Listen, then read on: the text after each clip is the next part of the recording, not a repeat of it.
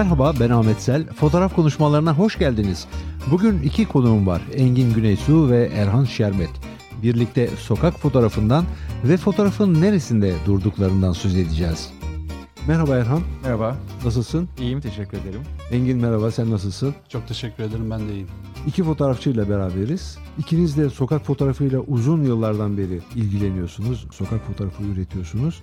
Erhan bir şehrin içinde olup biteni anlamak için onun parçaları arasındaki detayları ilişkilendirmek, bir araya getirmek çok önemli diyorsun ve şehir bilmediğimiz bir takım ihtimalleri de içinde barındırabilir. Doğru öyle bir şeyler söylediğimi yazdığımı hatırlıyorum. Parçalar işaretinin girişinde özellikle. Şehir tabii çok perspektifle, çok farklı perspektiflerle ele alınabilecek bir konu. Her şeyden önce şehir bir yoğunlaşma alanı. Doğal olmayan bir yoğunlaşma alanı. Hani ilkel insana baktığımız zaman toplayıcı gruplar halinde yaşayan insanların bir tanesinin hayatta kalabilmesi için 2,5 kilometre kare alana ihtiyacı var. Yeterince yiyecek bulabilmesi. Şimdi siz 2,5 kilometre kare alan içerisinde dev holdingler, bankalar, fabrikalar, atölyeler, oteller vesaire sığdırıyorsunuz. Ve bu hani çok yakın bir zamanda şişerek, kendi içinde şişip genişleyip yoğunlaşarak var olmuş bir şey. Başka bir hayat doğuyor burada. Bunun için bu fotoğrafları çekiyorsunuz öyle mi? Bunu mu anlatmak istiyorsunuz? Bunu anlatmak istediğimi fark ettiğimi düşünüyorum. Şimdi bir şeye başlarken insan çok plan yapamıyor. Şehrin içinde doğup büyüdük. Ben hani İstanbullu birisiyim. Başka hayatı çok fazla bilmiyorum. Hani zamanında dağcılığa merak sardım. Köylere gittim. Şu oldu bu oldu falan ama insan içinde yaşadığı hayatı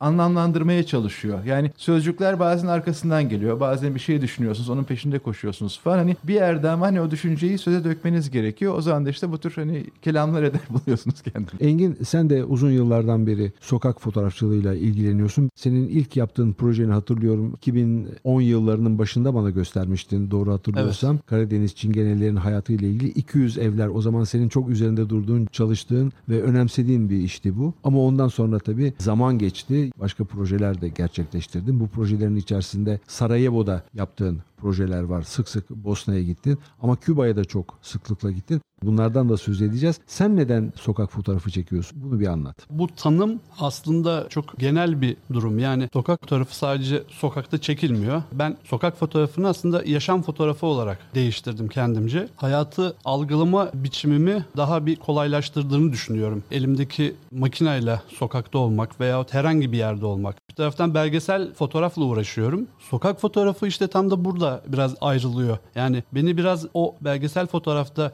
yapmam gereken bildiğim şeyler üzerinden daha bir bilinmeze götürmesi, ne zaman karşıma neyin çıkacağını kestiremediğim durumlar olmasından dolayı sokak fotoğrafçılığını çok seviyorum. Yani buradan dışarıya çıktığımda karşıma neyin çıkacağı belli değil ama ben hazırım onu belgelemek için. Sen kendini fotoğrafçıdan ziyade bir kültür gözlemcisi olarak tanımlıyorsun. Evet. Neden? Kendimi tanımlarken kültür gözlemcisi yanım hem kendimi tanımlamak hem kendimi tanımak için böyle bir yönteme e, başvurdum. Yani konuların içerisinde elimdeki kamerayla var olup orada izinli bir görevli gibi ve bu izni bana veren şey de izin belgem fotoğraf kameram ve onunla topladığım bilgiler hem beni geliştiriyor hem de merak ettiğim coğrafyada konular içerisinde daha hakim bir şekilde var olmamı sağlıyor. Bunun getirileri de ürettiğim işlerin insanlar tarafından bilinmesi ve daha geniş bir kitleye yayılması da hoşuma gidiyor açıkçası. Erhan senin burada kendini arama, kendini tanımlama derdi var mı fotoğraflarında? Her insanda olduğu gibi kaçınılmaz olarak elbette bende de var. Aslında hani bu sokak fotoğrafıyla ilgili çok değişik tartışmalar doğuyor. Hani güncel tartışmalar var. Tarihsel olarak hani çok bir sürü kökü olduğunu bu tartışmaların takip edip görebiliyoruz. Ama ben sokak fotoğrafına baktığım zaman kendimce aslında işin içinden sıyrılma, kendimce anlamlı kılma yolumun sanat eylemi gibi bir başlık altında ele almak olduğunu görüyorum. Şimdi ortaya çıkan eser sanat eseri olur ya da olmaz. Ona ben karar veremeyebilirim kendi çektiğim fotoğrafla ilgili. Zaten vermemeliyim. Kendi çağdaşlarım da tam bir karar veremeyebilirler. Vermek zorunda da değiller. Hiçbir değeri olmayabilir 50 yıl sonra. Ama çok önemli de olabilir. Ama bir belge değeri olur vesaire vesaire. Birçok şey söylenebilir. Ama önemli olan esas burada benim hani dünyayı anlamlandırmak adına çıkıp bir sanat eylemi olarak fotoğraf çekiyor olmam. Yani sokaklardan yürüyüp geçiyorum. Tıpkı metni okur gibi binaların,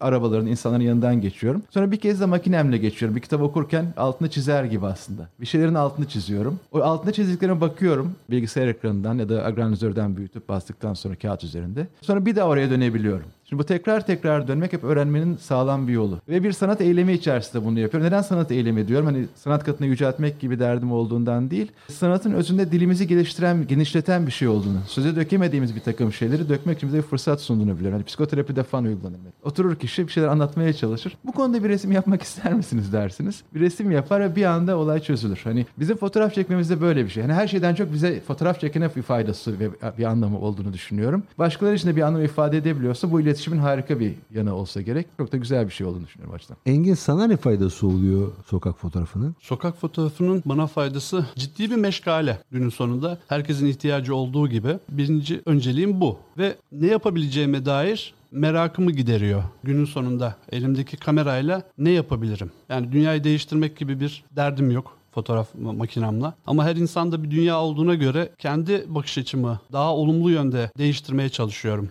Fotoğraf seni değiştirdi mi? Fotoğraf beni değiştirdi mi? Yani değiştirdiğini söyleyebilirim çünkü tahmin edemediğim yerlere giriş yapmama sebep oldu fotoğraf ve bu anahtar çok hoşuma gitti ve bunu devamlı kullanmaya başladım. Dediğim gibi biraz önce de benim için yazılmış bir izin belgesi gibi oldu fotoğraf makinesi ve şu anda haberleri izlerken dünyanın bir ucundaki bir şeye dair Aa, buradan şöyle bir şey çıkartabilirim diyorum artık. Çünkü bu anahtarın birçok kapıyı açtığını biliyorum. Evet beni değiştirdiğini söyleyebilirim. Fotoğraf macerasının beni sürüklediği yere baktığımda örneğin ben Samsunluyum ve belirli bir yaşam standardını bırakıp İstanbul'a geldim ve Samsun'da kalsaydım aradaki farkı gözlemleyebiliyorum. Yani 200 evleri orada çektim, çekmeye başladım. Aslında daha büyük projeler de yapabilirim diyerek buraya geldim. Ve evet beni değiştirdiğini söyleyebilirim ve olumlu yönde değiştirdiğini söyleyebilirim. Erhan seni değiştirdi mi fotoğraf? Muhakkak değiştirmiştir. Özünde sanatsal eylemin hani çıktı sanatı olmayabilir. O apayrı bir tartışma. Ona hiç girmeden söylüyorum. Sanatsal eylemin insanı dönüştürdüğünü, geliştirdiğine, değiştirdiğine inanıyorum. Elbette ki ben de buradan faydalanmışımdır muhakkak. Bunu şuna bağlayabilir sizin yaptığınız bir çalışma. Hayatın anlamı nedir diye soru sorduğunuz fotoğrafını çektiğiniz kişilere. Bu sizin yaşadığınız değişimle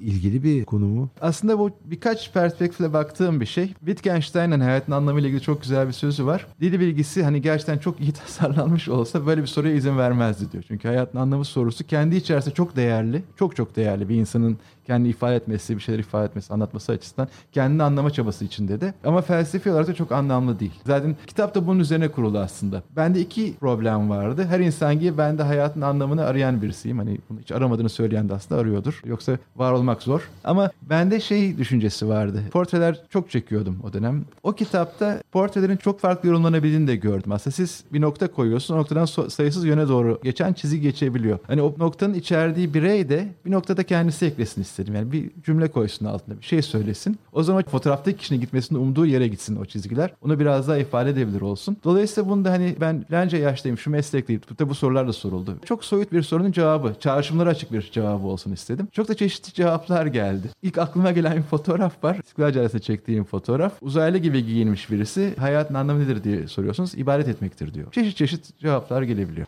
Engin senin projelerinde Karadeniz'de yaşayan romanlarla ilgili yaptığın çalışma 200 evler. Evet. O sende nasıl bir iz bıraktı? 2000'lerin ortasında belgesel e, fotoğraf yani tek fotoğraf değil birden fazla fotoğrafın bir araya getirilerek konu anlatmanın mümkün olduğunu anlayınca en yakınımdaki olan yer aklıma tabii ki burası geldi ve burada bir konu yapmaya başladım. Tekil fotoğraf çekmenin zorluğu da ortadan kalkınca belgesel fotoğrafa yoğunlaşmış oldum. Bendeki etkisi ne oldu? Tabii ki romanların içerisinde olmak, o insanların yemeğini paylaşmak, evlerinde kalmak, sohbetlerine katılmak benim için çok farklı bir durum oldu. Onun için bu kültür gözlemciliği yanı. Orada çok fazla fotoğraf çekmedim. Yani bazen kameramı hiç çıkartmadım ki çok işime yaradı. Çünkü kamera çıktığında çok farklı durumlar oluyor. Hatta saklıyordum artık kameramı. O günden sonra karar verdim fotoğrafın gücüne inanmam anlamında. Daha sonra bunu sergileştirdim de ve Samsun'da devam eden bir projemin parçası da oldu. Yani sulak bir şehirden yaşam öyküleri diye benim Samsun'la ilgili yaptığım bir çalışma var. Onun bir parçası şu anda devam ediyor. 2006 aralığından itibaren başladım. Bu 200 evler ismini oradan zaten getiriyor. 200 tane konut olması. Şu anda o konutlar yıkıldı ve TOKİ konutlarına geçtiler. Ben o ikinci TOKİ'deki yaşam süreçlerini de fotoğraflıyorum. Buna devam ediyorum. Ara ara çekiyorum. Onlar üzerindeki değişimi görüyorum. Kendimin fotoğrafa dair yaklaşımımdaki değişimleri de gözlemliyorum. Benim üzerimde soruya dönersek olumlu bir etkisi oldu ve onu gördüğüm için de bu şekilde çalışmalar yapmaya devam ediyorum. Eş zamanlı zamanlı sürdürdüğüm birden fazla proje var. Sen sık sık Bosna'ya gittin bu son yıllarda ama bunun yanı sıra Küba'ya da gidiyorsun. Yani Küba ile Bosna Samsun'un dışında senin üzerinde özellikle çalıştığın bölge haline geldi. Evet bir de Azerbaycan var aslında. Bir de Almanya var. Berlin özellikle. Kadıköy ve Berlin'deki Kreuzberg e, semti arasındaki benzerlikler üzerinden çalıştığım Kadıköy Kreuzberg diye de bir çalışmam var. Azerbaycan'daki Türk ve Sovyet etkilerinin bir toplumun üzerindeki etkisine dair bir fotoğraf projem var. Küba'ya 2017 Nisan'ından itibaren 2017, 18 ve 19 3 yıl peş peşe gittim ve toplamda 5,5 ay kaldım. Gittiğim en uzak coğrafyaydı ve benim en çok ilgimi çeken yer. Çünkü her şeyi farklı ve orada kültür gözlemcisi olmak, insanların arasında yaşamak, bir Kübalı nasıl yaşar? Oraya anlamaya çalışıyorum. Orayla ilgili notlar alıyorum. Oradan kitaplar alıyorum. insanları dinliyorum ve bir şeyler şekillenecek zaman içerisinde ya konu bazlı çalışacağım ya da günün sonunda sokak fotoğrafı mantığıyla yine ürettiğim, insanları gözlemlediğim fotoğraflardan bir bütün ortaya çıkartacağım. Bosna'yı da ilave edersem buna o en kapsamlı projem Bosna e, projesi. 2012 yılında başladım ve hala devam ediyor. Belirli bir şey çekmeye gitmedim ama yakın zamanda bir savaş yaşanmış olduğu için bunun etrafında toplanan konular bütünü oldu ve yaklaşık 4 tane konu orada peş peşe 1984'ten günümüze kadar olayları anlatmaya çalıştım bugüne yansımalarını. Radyo Sarajevo projemde. Yani iki ay önce oradaydım. Yine projemle ilgili bazı çekim yapmam ve araştırma yapmam, yerinde araştırma yapmam gereken konular vardı. Hani pandemi sürecine denk geldiği halde gitmem gerekiyordu ve gittim ve çok da iyi oldu. Şu anda bu 9 yıllık proje kitaba dönüşüyor. Bu yıl çıkartmayı düşünüyorum. Senin yaptığın bu projeler aslında sokak fotoğrafı mantığıyla çekilmiş fotoğraflardan oluşuyor. Evet sokak fotoğrafı mantığıyla e, çekilmiş oluyor. Yani belgesel fotoğrafla zaten sokak fotoğrafını ayıran bir nokta var ya. Belgesel fotoğrafta ne çekeceğinizi bilip bir görev bilinciyle ortaya çıkaracağınız şeyi daha makinenizi elinize almadığınız andan itibaren biliyorsunuz. Ama sokak fotoğrafında böyle bir durum yok. Sezgilerinizle daha çok hareket ediyorsunuz. Yani bir sokaktan yürürken bir gölge görüp aslında gittiğiniz yolu değiştirebiliyorsunuz. Belgesel fotoğrafta çok böyle bir şey olmuyor. Daha çok sezgisel olarak o anda eyleminizi gerçekleştiriyorsunuz. Evet ben sokak fotoğrafı mantığıyla aslında belgesel yaptığım işleri de sokak fotoğrafındaki alışkanlıklarım üzerinden oluşturduğumu söyleyebilirim. Erhan senin bakışın ne buna? Sen önceden planlıyor musun çekimlerini? Hazırlık yapıyor musun yoksa sen de biraz gidişata mı bırakıyorsun? Teknik anlamda elbette bir takım şeyleri varsayarak bir hazırlık yapıyorsunuz ama içerikle ilgili olarak hazırlıklı olmanız mümkün değil ve bu da çok güzel bir şey aslında. Hayatın akışı var karşınızda. Zaten fotoğrafın değeri biraz da burada beliriyor sanki. Fotoğrafçıyı bile geride bırakan bir şey var. Hayat akıyor ve fotoğrafçı orada bir takım parçaları, örnekleri toplayıp başkalarına sunmak için var. Ama o kadar geniş bir hani hacim ve zaman akışı var ki ve bunda çok küçük zaman parçacıklarını sahnenin binde biri gibi işte de, deklanşörün çalışması falan gibi koparıp alıyorsunuz ve geniş bir hacimden kadrajı seçiyorsunuz. Dolayısıyla öznelliğiniz sizin orada ortaya çıkıyor bir seçimle ama burada hep bir kendiliğindenlik var. Çok hızlı bir akışın içerisinden çünkü bir şeyler almaya çalışıyorsunuz. Ve sizin izleniminiz aslında bir altını çizme hali gene demin de söylediğim gibi bir şeyin altını çizerek dikkatini çekiyorsunuz. Sizin dikkatinizi çektiği için aslında başkalarının dikkatini çekeceğini umarak fotoğraflaştırıyorsunuz o anı. Bunda çok öğretici, aydınlatıcı, fark edilme, fark etmeyi sağlayıcı. Hani hem iç dünya ile ilgili hem de dışımızı saran dünya ile ilgili öğeler olduğunu düşünüyorum. Evet. Sen fotoğrafın neresinde duruyorsun bir aktarıcı olarak? Ben fotoğrafın oldukça amatör bir tarafında duruyorum şu anda. Bir dönem profesyonel fotoğrafçılık yaptım. Birkaç sene stüdyo fotoğrafçılığı yaptım. Ama şimdi özellikle pandeminin de etkisiyle aslında çalışmam yavaşladı. Dürüstçe itiraf etmem gerekir. Birçok projemi ertelemek zorunda kaldım. Bu yaz daha canlandırmayı umuyorum. Ama bu da bir nadas zamanı gibi geliyor bana. Çok da hani şikayetçi değilim durumdan. Fazlasıyla izleyen ve biriktiren bir yerdeyim şu an için. Engin senin Türkiye'de gerçekleştirdiğin projeler içerisinde Hasan Keyfi var. Bu belge anlamında da önem taşıyan bir çalışma bence. Bu çalışmanın şimdi neresindesin? Tartışmaların yoğun bir şekilde sürdüğü dönemde ben işte kayıtsız kalamayıp 2009 Eylül'ünde bir tren seyahatiyle Hasan Keyfe gittim ve belgelemeye karar verdim. Hani kendi tekniğim, kendi yaklaşımım ve ülkemin doğusundaki insanlarla yoğun bir şekilde bir arada olduğum ilk deneyimdi. Her yıl olmasa da 2-3 yıl aralıkla gitmeye çalıştım derken aradan şöyle bir baktım 10 11 yıl zaman geçmiş. Geriye dönüp baktım fotoğrafın güzel tarafı aslında tabii buranın sular altında kalması güzel değil ama engelde olamadık tabii ki buna. Elimizden geleni yapmaya çalıştık arkadaşlarımla beraber. Orayı belgeleyen tek ben de değildim. En son 2 yıl önce gittim tekrar sular altında kalmadan önce. Mezarlıkların taşınma işlemleri bana çok değişik şeyler hissettirdi ve bunu duyduğumda yine kayıtsız kalamadım en azından bunu belgelemem gerekli diye gidip bir hafta Hasankeyf'te e, tekrar kaldım ve onun üzerine daha gitmedim ama ciddi bir şekilde elimde arşiv oluştu. Yani herhalde Türkiye'de neredeyse benim kadar çeken yoktur Hasankeyf. Çok yoğun çalışanlar oldu ama ben son 10 yılı arasında bayağı bir çalışma yaptım. Ben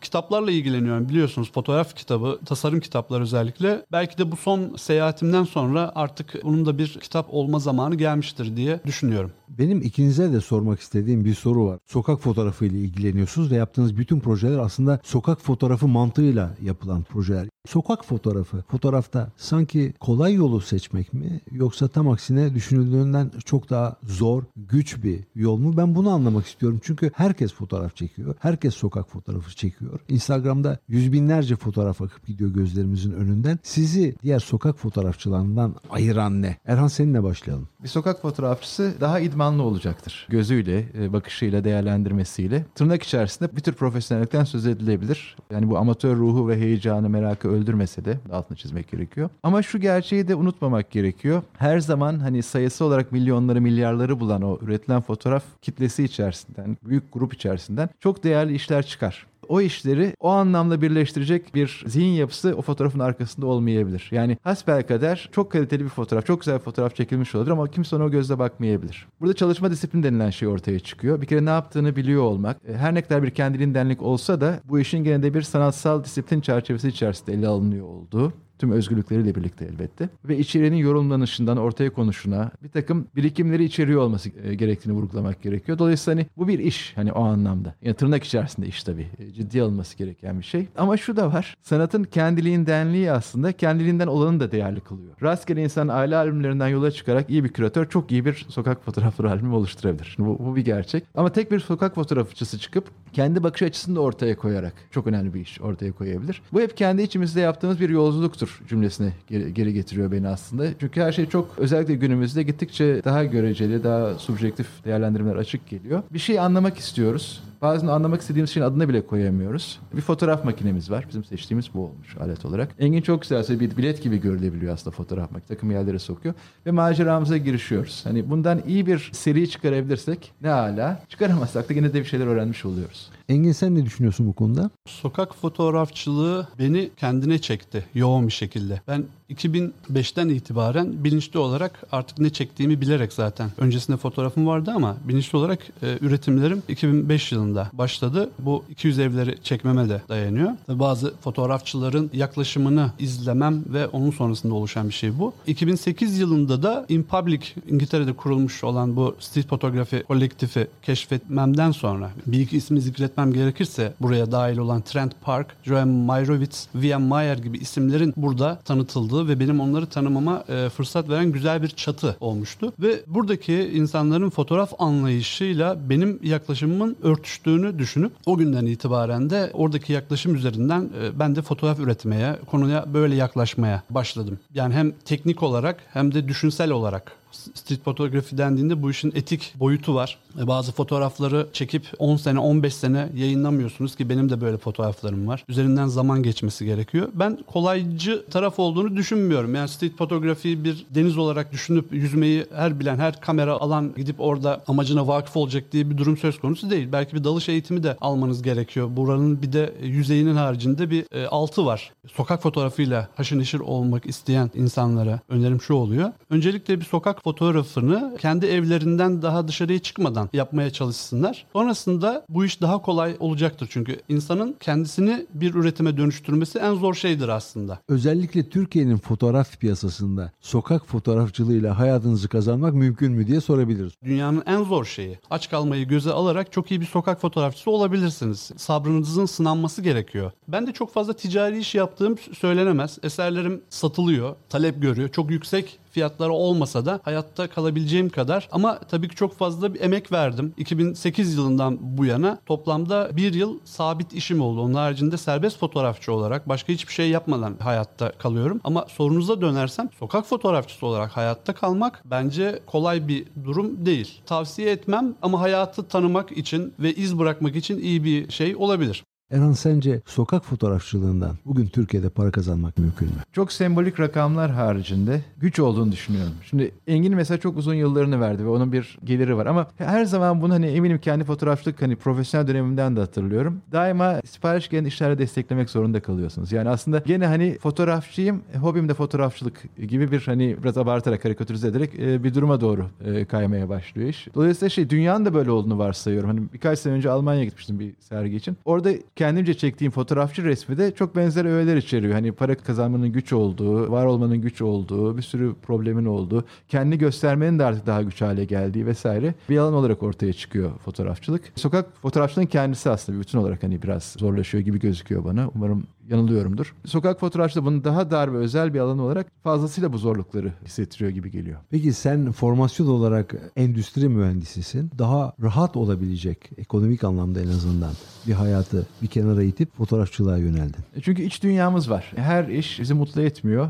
E, iç dünyayı göz ardı ederek varacağımız yer çok parlak bir şey olmuyor. Ben sosyoloji okudum ondan sonra. Şimdi psikolojiyle ilgili e, eğitime devam ediyorum. Ve fotoğrafçılık her zaman gönlümde çok yüksek bir yere sahip. Çünkü ondan besleniyorum. Engin sen pazarlama sektöründe çalışıyordun fotoğrafçılığa başlamadan. Senin de yaşam koşulların maddi anlamda daha rahat, daha konforluydu Samsun'da geçirdiğin yıllarda. Kesinlikle. Neden bunları bırakıp bütün zorluklarını bilerek fotoğrafçı oldun? Yani ailemde bir sanat eğitimi veya sanata yönlendirme gibi bir durum söz konusu olmadı ama hep içimde müziğe karşı özellikle daha çok olan ve plastik sanatlara sonra fotoğrafa evrilen bir merak vardı. Daha sonra hiçbir şekilde hobim olmayacak ama hobi olarak başladığım bir fotoğraf maceram oldu ve görüntüleri dondurmanın o mucizevi etkisi ve bunun altını kazarak sonsuz acayip bir dünyaya ulaşmam fotoğrafta kalmama sebep oldu. Sonunda aç kalacağımı belki bildiğim halde bile ki fotoğraftan bugün gerçekten hayatta kalan çok az kişi var. Ben de arada ticari işler e, yapıyorum, yapmak zorundayım. Ama birçok yaptığım ticari e, işi de geride bırakmak zorunda kaldım. Mesela düğün fotoğrafı çekmek gibi. Yani yaklaşık 10 yıldır çekmiyorum. Ki çeken arkadaşlara da saygım var. Fakat bugün ürettiğim işleri yapabiliyorsam o ticari işleri birazcık geride bırakmamdan kaynaklı olduğunu düşünüyorum. Erhan bu fotoğraf işi biraz gönül işi mi?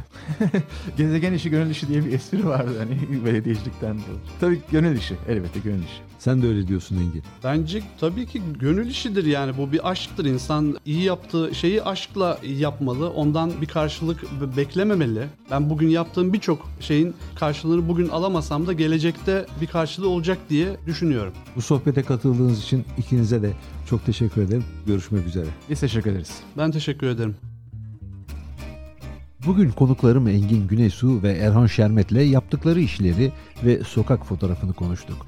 Bu ve diğer fotoğraf konuşmalarını tüm podcast platformlarının yanı sıra www.fotoğrafkonuşmaları.com adresinden de dinleyebilir, konuklarım hakkında detaylı bilgilere ulaşabilir ve eğer isterseniz abone olabilirsiniz. Önümüzdeki pazar yeni bir yayında buluşmak üzere, hoşçakalın.